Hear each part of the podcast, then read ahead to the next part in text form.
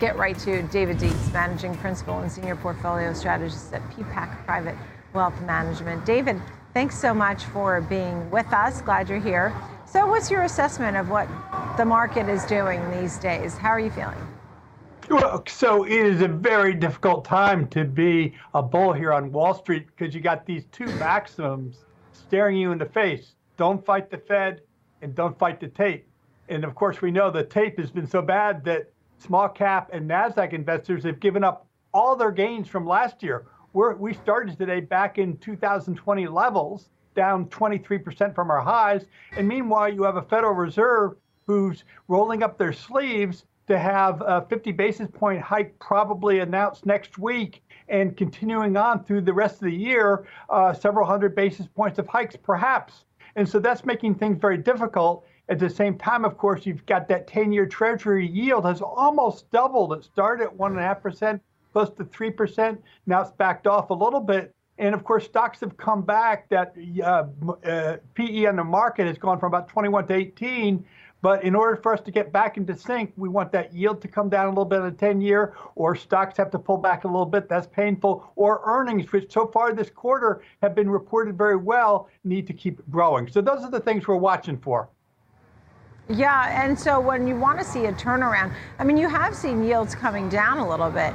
Did that surprise you? Yeah, exactly. And that's where we've got this uh, tug of war between inflationary concerns, the economy getting too hot, prices spiraling out of control, and some now slowing growth and recessionary concerns growing in. I think that's why uh, those interest rates came back down a little bit. So for me, Nicole, let's look at the number being reported on Friday for the core personal consumption expenditure index. You know, that's the Fed's preferred gauge of a measure of inflation. We're looking for 5.3%. It was 5.4% last month. If it comes in at 5.3% or lower, I think people could start to say, hey, maybe we're past peak inflation. And maybe the Fed, although they'll probably do that 50 basis points, might give us an olive branch in terms of saying, hey, we recognize there's some slowing in growth. Inflation isn't quite as bad as it looked just like 60 days ago. That could really help the market get its footing again. Right.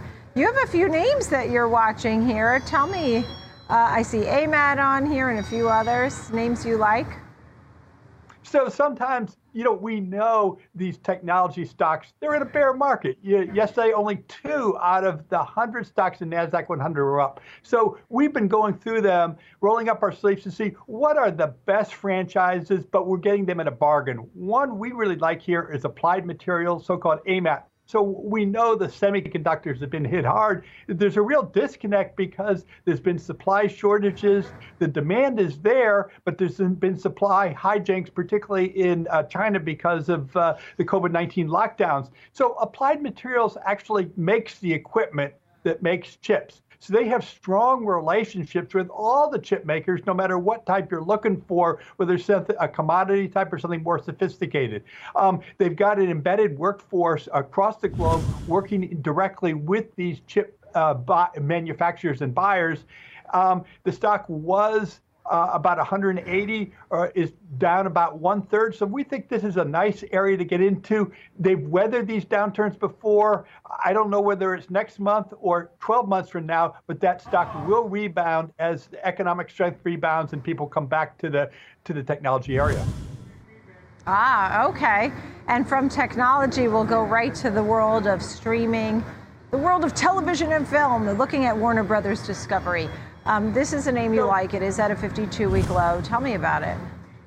So you've got an amalgamation between two strong content brands. You've got Warner Brothers, which was embedded in AT&T, and then of course you had the standalone Discovery Communications. So basically, Warner Brothers merged with Discovery, and so automatically you have a company that has about 100 million subscribers, close to 50 billion dollar uh, market cap, with all sorts of great brands from Discovery to TBS to Harry Potter, um, Cinemax, and so forth. It goes on and on. And I think right now people are still trying to figure out what's this thing worth because all these shares now have come back onto the market that were distributed from AT&T. A lot of people are taking and say, "Well, I like my AT&T. I like my dividend. I don't know what this is. get rid of it. So I think there's a lot of downward pressure. And of course, it's also been under pressure by Netflix. They report disappointing results, but I think a lot of the issues for Netflix were Netflix specific. So it dragged down the rest of the players. We like Warner Brothers Discovery here